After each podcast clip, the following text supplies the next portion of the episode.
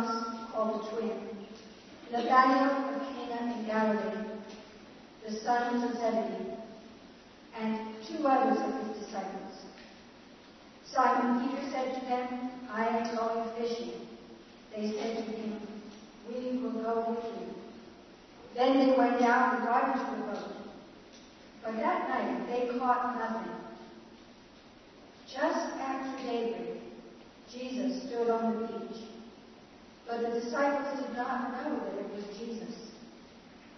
Jesus said to them, Children, you have no fish, have you? They answered him, No. He said to them, Cast the net to the right side of the boat, and you will find some. So they cast it. And now they were not able to haul it in because there were so many fish. That disciple whom Jesus loved said to Peter, It is the Lord. When Simon Peter heard that it was the Lord, he put on some clothes, for he was naked, and jumped into the sea. But the other disciples came in the boat, dragging a net full of fish, for they were not far from the land, only about a hundred yards off. When they had gone ashore, they saw a charcoal fire there with fish on it and bread. Jesus said to them, Bring some of the fish that you have just caught. So Simon Peter went aboard and hauled the net ashore, full of large fish, a hundred and fifty-three of them. And though there were so many, the net was not torn.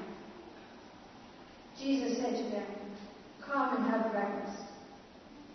Now none of the disciples dared to ask him, Who are you? Because they knew it was the Lord. Jesus came and took the bread and gave it to them, and did the same with the fish. This was now the third time that Jesus had appeared to the disciples after he was raised from the dead. When they had finished breakfast, Jesus said to Simon Peter, Simon, son of John, do you love me more than these? He said to him, Yes, Lord, you know that I love you. Jesus said to him, Feed my lambs. A second time he said to him, Simon, son of John, do you love me? He said to him, Yes, Lord, you know that I love you. Jesus said to him, Tend my sheep. He said to Peter the third time, Simon, son of John, do you love me? Hurt because he said to him the third time, Do you love me? And he said to him, Lord, you know everything. You know that I love you. Jesus said to him, Feed my sheep. Very truly, I tell you, when you were younger, you used to fasten your own belt and to go wherever you wished. But when you grow old, you will stretch out your hands and someone else will fasten a belt around you and take you where you do not wish to go. He said this to indicate the kind of death by which Peter would glorify God. After this, he said to him, Follow me. The Gospel of the Lord.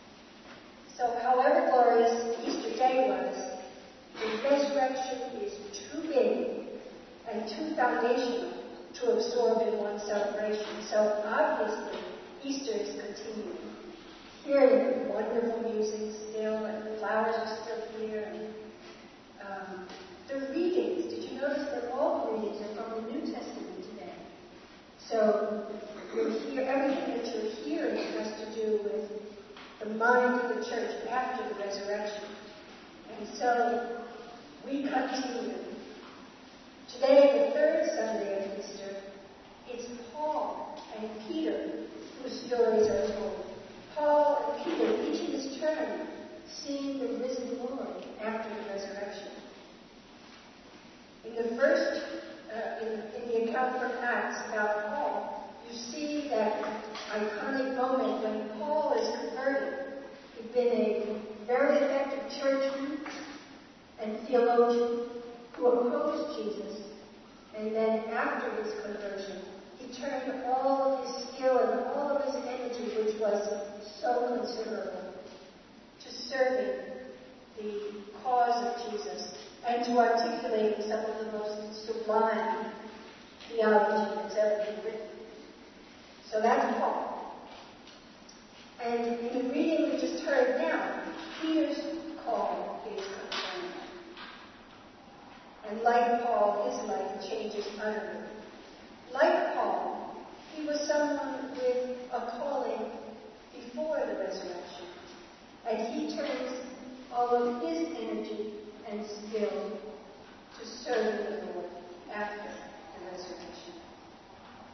If we had time, and I think I took a little bit too much time at 8 o'clock, we could look deeply at both of their stories. But I have to remember that preachers preacher's to be disciplined. It's a sermon, not a seminar, right? So, um, let me just invite you to turn with me and uh, take a look at the sea and the fishermen, the world of Peter. John's Gospel vividly draws our attention to the physical and natural details of Peter's world. The interplay of nighttime, daybreak, and daylight in the fisherman's work. The, uh, the luminous daybreak over the essential sea, that source of so much uh, of the local population's food. And its comforting grassy shoreline. You can almost hear the crackling charcoal fire where Jesus broils the fresh catch. And you could picture the beach where he serves the hungry fishermen breakfast of bread and crisp fish. I was so taken by these details, which are set out as part of John's literary and spiritual purpose, that I went hunting on the internet for some cool background information about the Sea of Galilee or Tiberias and the men who worked it. So, if you don't mind, I'd like to share, share with you a few elements of that uh, background information. This may be of particular interest to foodies, are? Or fisher people, or people who love to travel around in boats on lakes. I think I've got you all. Uh, so the Sea of Tiberias, also known as the Sea of Galilee, today in Israel known as Lake Kinneret, is really big. It's 33 miles around, 18 miles long, 8 miles wide. It's big. It's a freshwater lake. It's fed, it's fed by the Jordan River from the north and by fresh springs from down below. And then the Jordan River continues out uh, towards the south. Since biblical times, the Sea of Tiberias has been an important food source for the surrounding population and beyond. The fishing industry flourished in the time of Jesus under the ruling tetrarchs Herod and Philip, sons of King Herod. They made big investments in the industry and provided a stable political environment for it to grow. The ancient Jewish historian Josephus states that there were more than 230 fishing boats working on the sea during that period. That's a lot of boats. The apostles Peter and Paul and their cousins were part of this robust industry. Peter owned his own boat, and he also owned a house in the city of Capernaum. An extraordinary accomplishment in a land dominated by the 1%, by large estates and menial laborers. Now, meat is seldomly mentioned in the Gospels.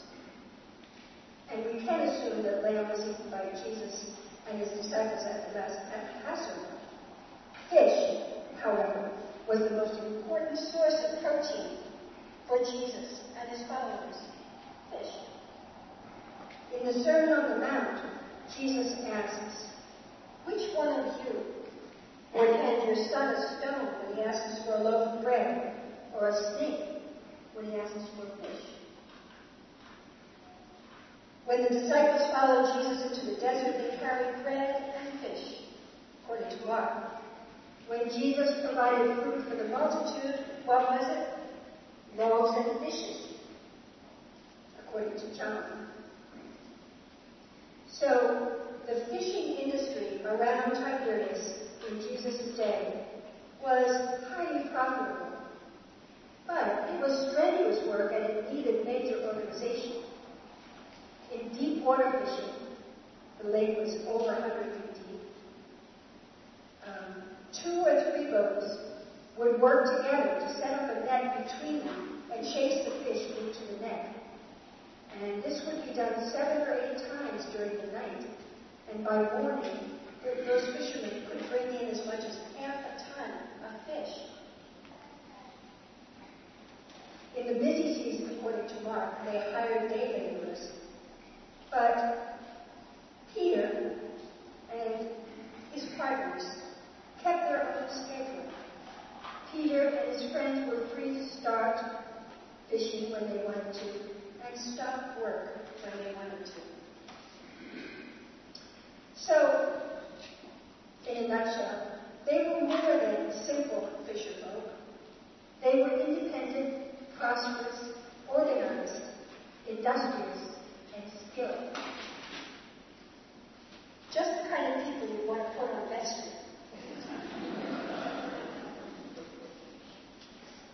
All of this I offer to illustrate that Jesus' appearance by the Sea of Galilee, by the Sea of Tiberias, as John says, did not happen in a dream world. He showed up in a practical, workaday world. I suspect John focuses the real one because he couldn't be more clear that Jesus' meaning and intention is not reserved for an afterlife, but rather in the here and the now, in all its complexity. Look for Jesus in the life of the world. Behind everything, underneath and within everything, God is immanent and incarnate. God abides in us and we abide in God.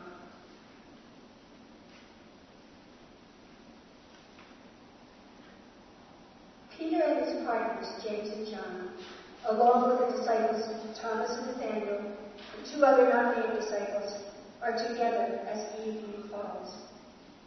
They have already seen the risen Lord, yes, but they still have to put food on the table. Peter, owner of the boat and that nice house in Capernaum, announces he's going fishing and the others go with him. Maybe there was a full moon that night, and the fish could see the nets that were made of linen or flax. In any event, they caught nothing. Daybreak comes. A fiery sun rises over that great lake. Imagine the light. Gradually, it makes the moon fade.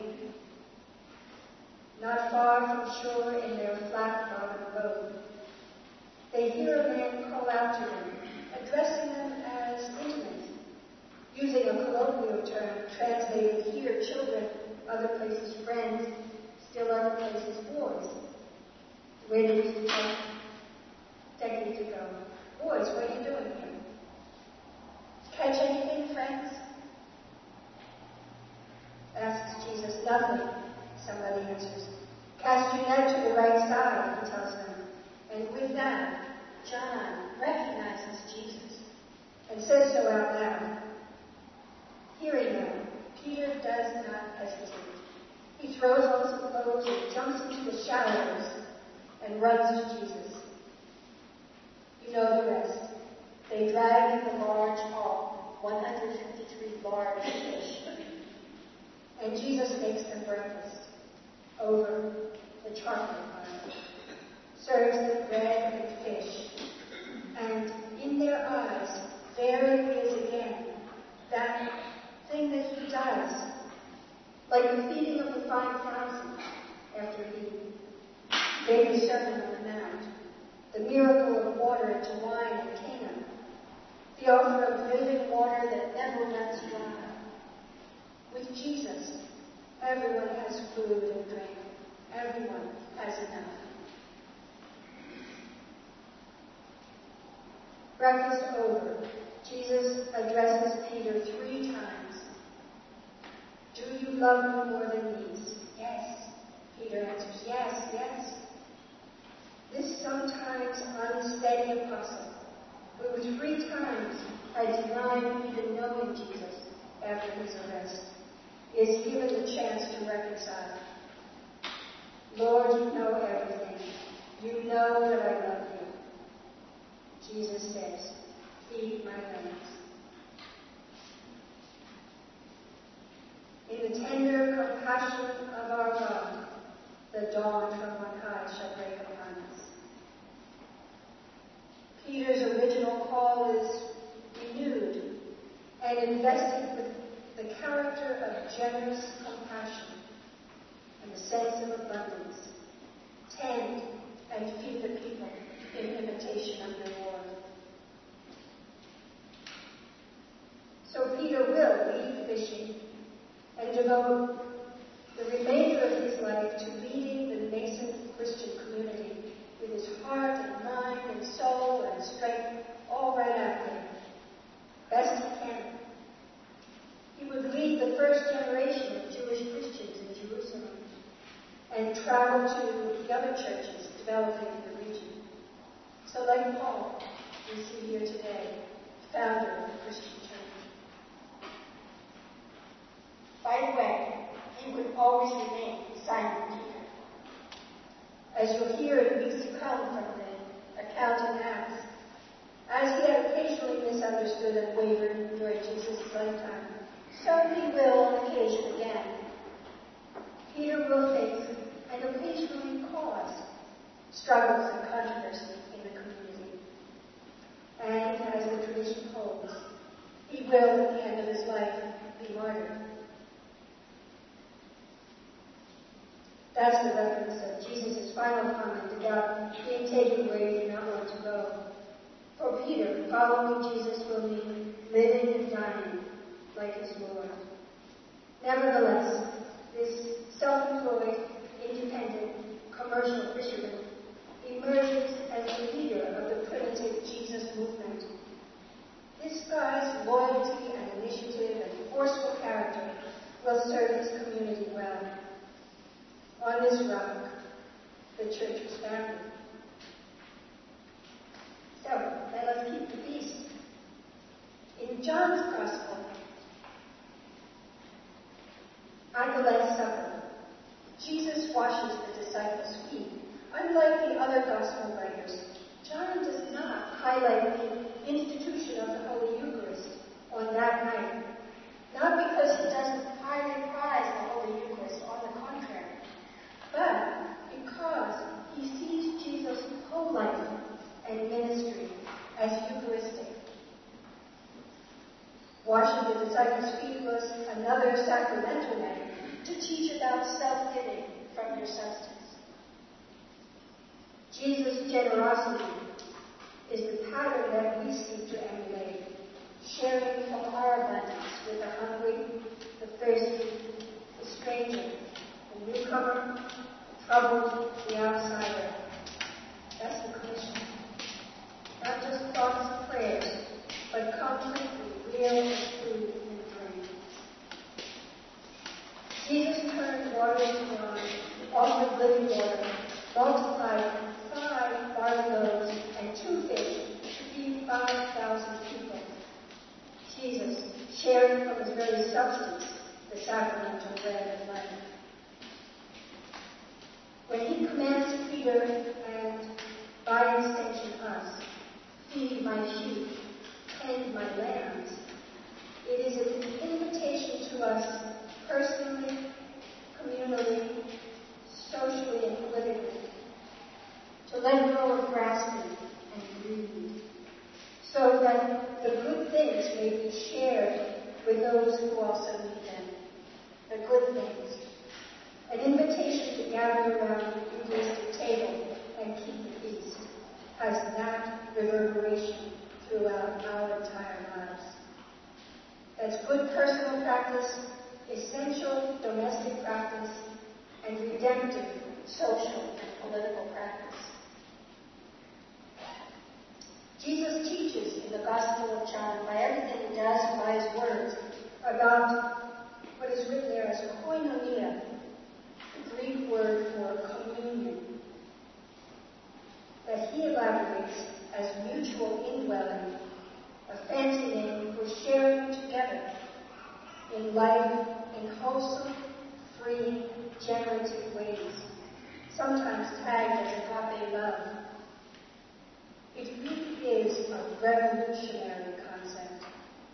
The seed, in fact, of later political understanding, of economic and social commonwealth, with the common good as the point of political life. That kind of conception has grown out of the original idea of koinonia, sharing the wealth in common. So we do well to practice koinonia with renewed attention, for it offers redress and remedy for the current political unrest. And that's what we do here when we come together. What we practice here, we can bring to the world because we share the Eucharistic meal, one bread, one cup. We become one body, Christ's body in the world, the real world. Receive this food, we might hear Jesus say, and then in turn, share the food with others. You know, if Peter could do it, we can too. Feed my lamb.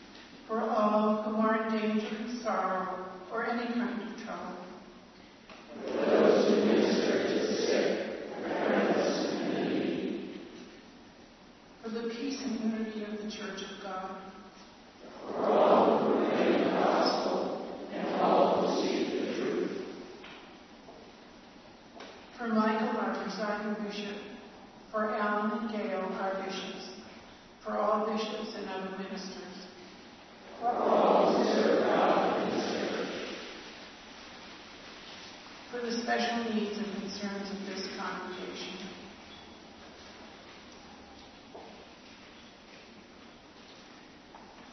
For Mary Lee, Claudia, Peter, Kristen, Sarah, Colby, Alice, Betsy, George, Rita, John, John, Claire, Birch, Matthew, Steve, Ariely, Will, Barbara, Jack, Edie, Kirsty, Ellie, Edith, and you. The people may add your own thanksgivings.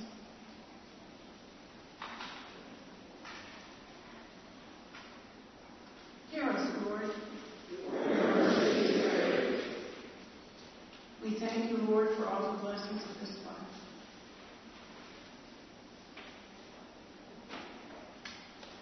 We will exalt you, O God, our King.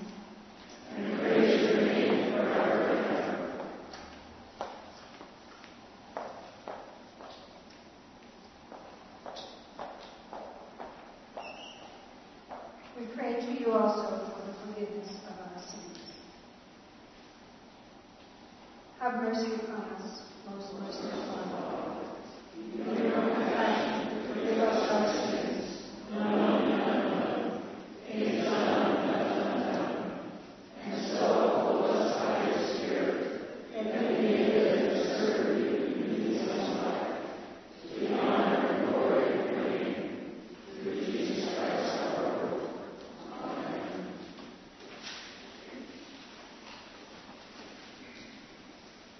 Almighty God, have mercy on you. Forgive you all your sins through our Lord Jesus Christ. Strengthen you in all goodness, and by the power of the Holy Spirit, keep you in eternity. The peace of the Lord be always with you. Let us offer each other sacrifice.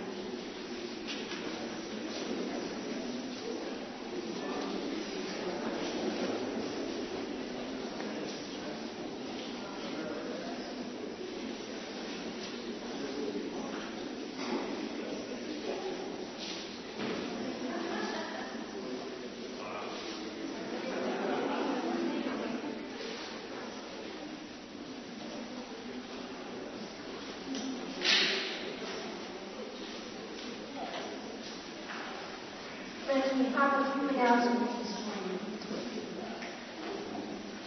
First announcement from our senior board member. Good morning. This morning we give thanks for the lives of both Jay Crane, brother of Janet Dickovich, and for Donald Hagner, the father of our rector Nancy. Don passed away early this week on Wednesday morning after a long battle with Parkinson's disease. Funeral services will be held at St. Thomas's Episcopal Church outside Baltimore, which was their home church next Saturday.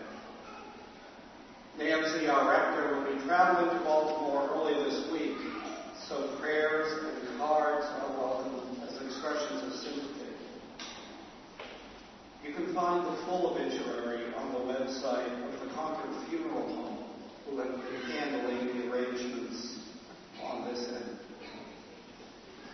Please keep the Hagner family, and especially Nancy, in your prayers, as Nancy will be the celebrant at her father's funeral service. And she will be back at the office on Monday, May 13th. Thank you.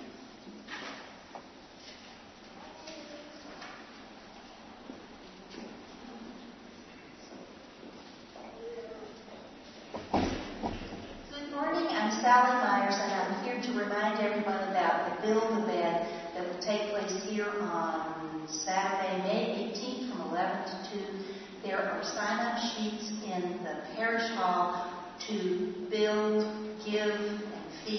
Right now, what we really need are builders. So, and it doesn't require skill; it just requires coming and uh, being willing to take instruction. But it would be great to have you. It's going to be a lot of fun. So I look forward to seeing you. Thank you.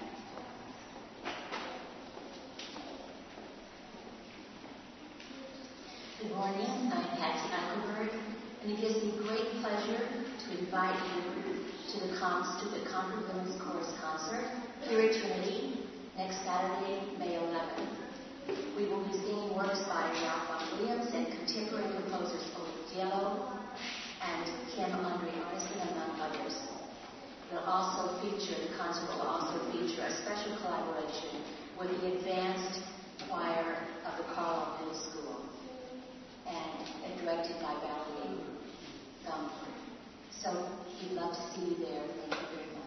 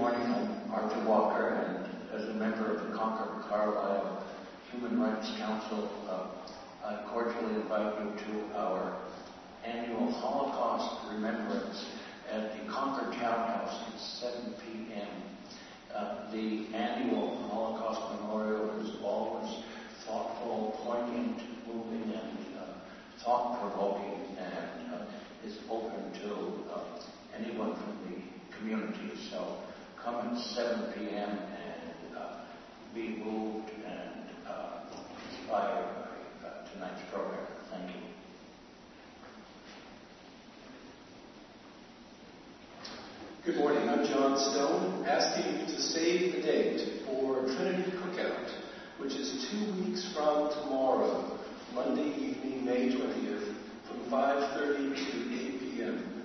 The event is sponsored uh, by the Bishop Paddock Cornerstone Society, a group of more than 100 Trinity parishioners who have committed to remembering uh, Trinity in their estate plan. Uh, this is not a fundraising event,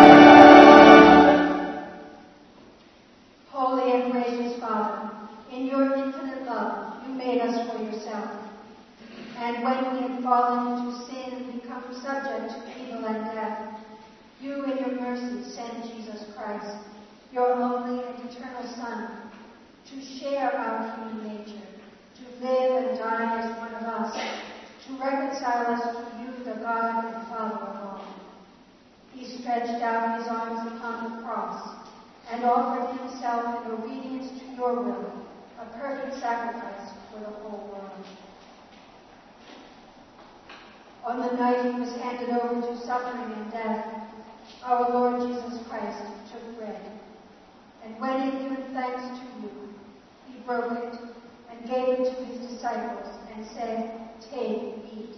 This is my body, which is given for you. Do this for the remembrance of me.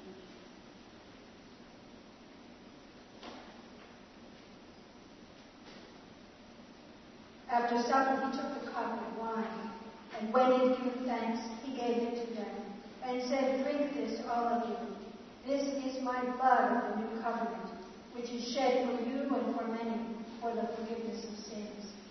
Whenever you drink it, do this for the remembrance of me.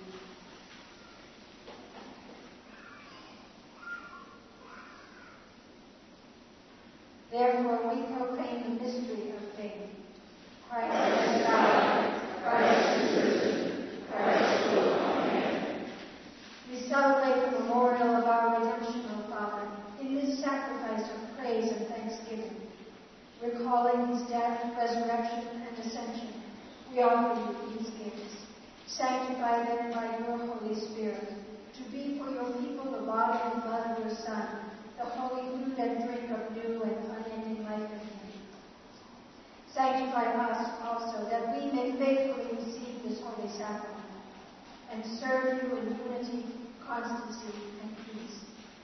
And on the last day, bring us with all your saints into the joy of your eternal kingdom. All this we ask through your Son, Jesus Christ, by him and with him and in him. In the unity of the Holy Spirit, all honor and glory is yours, Almighty Father, now and forever. Amen.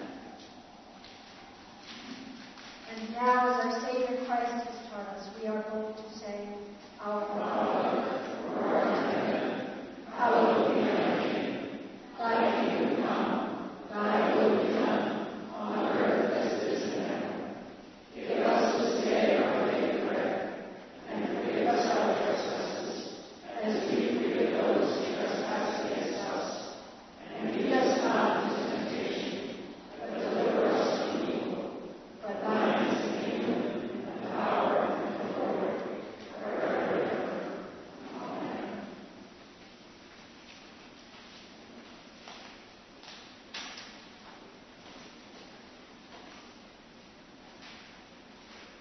Alleluia. Christ our Passover is sacrificed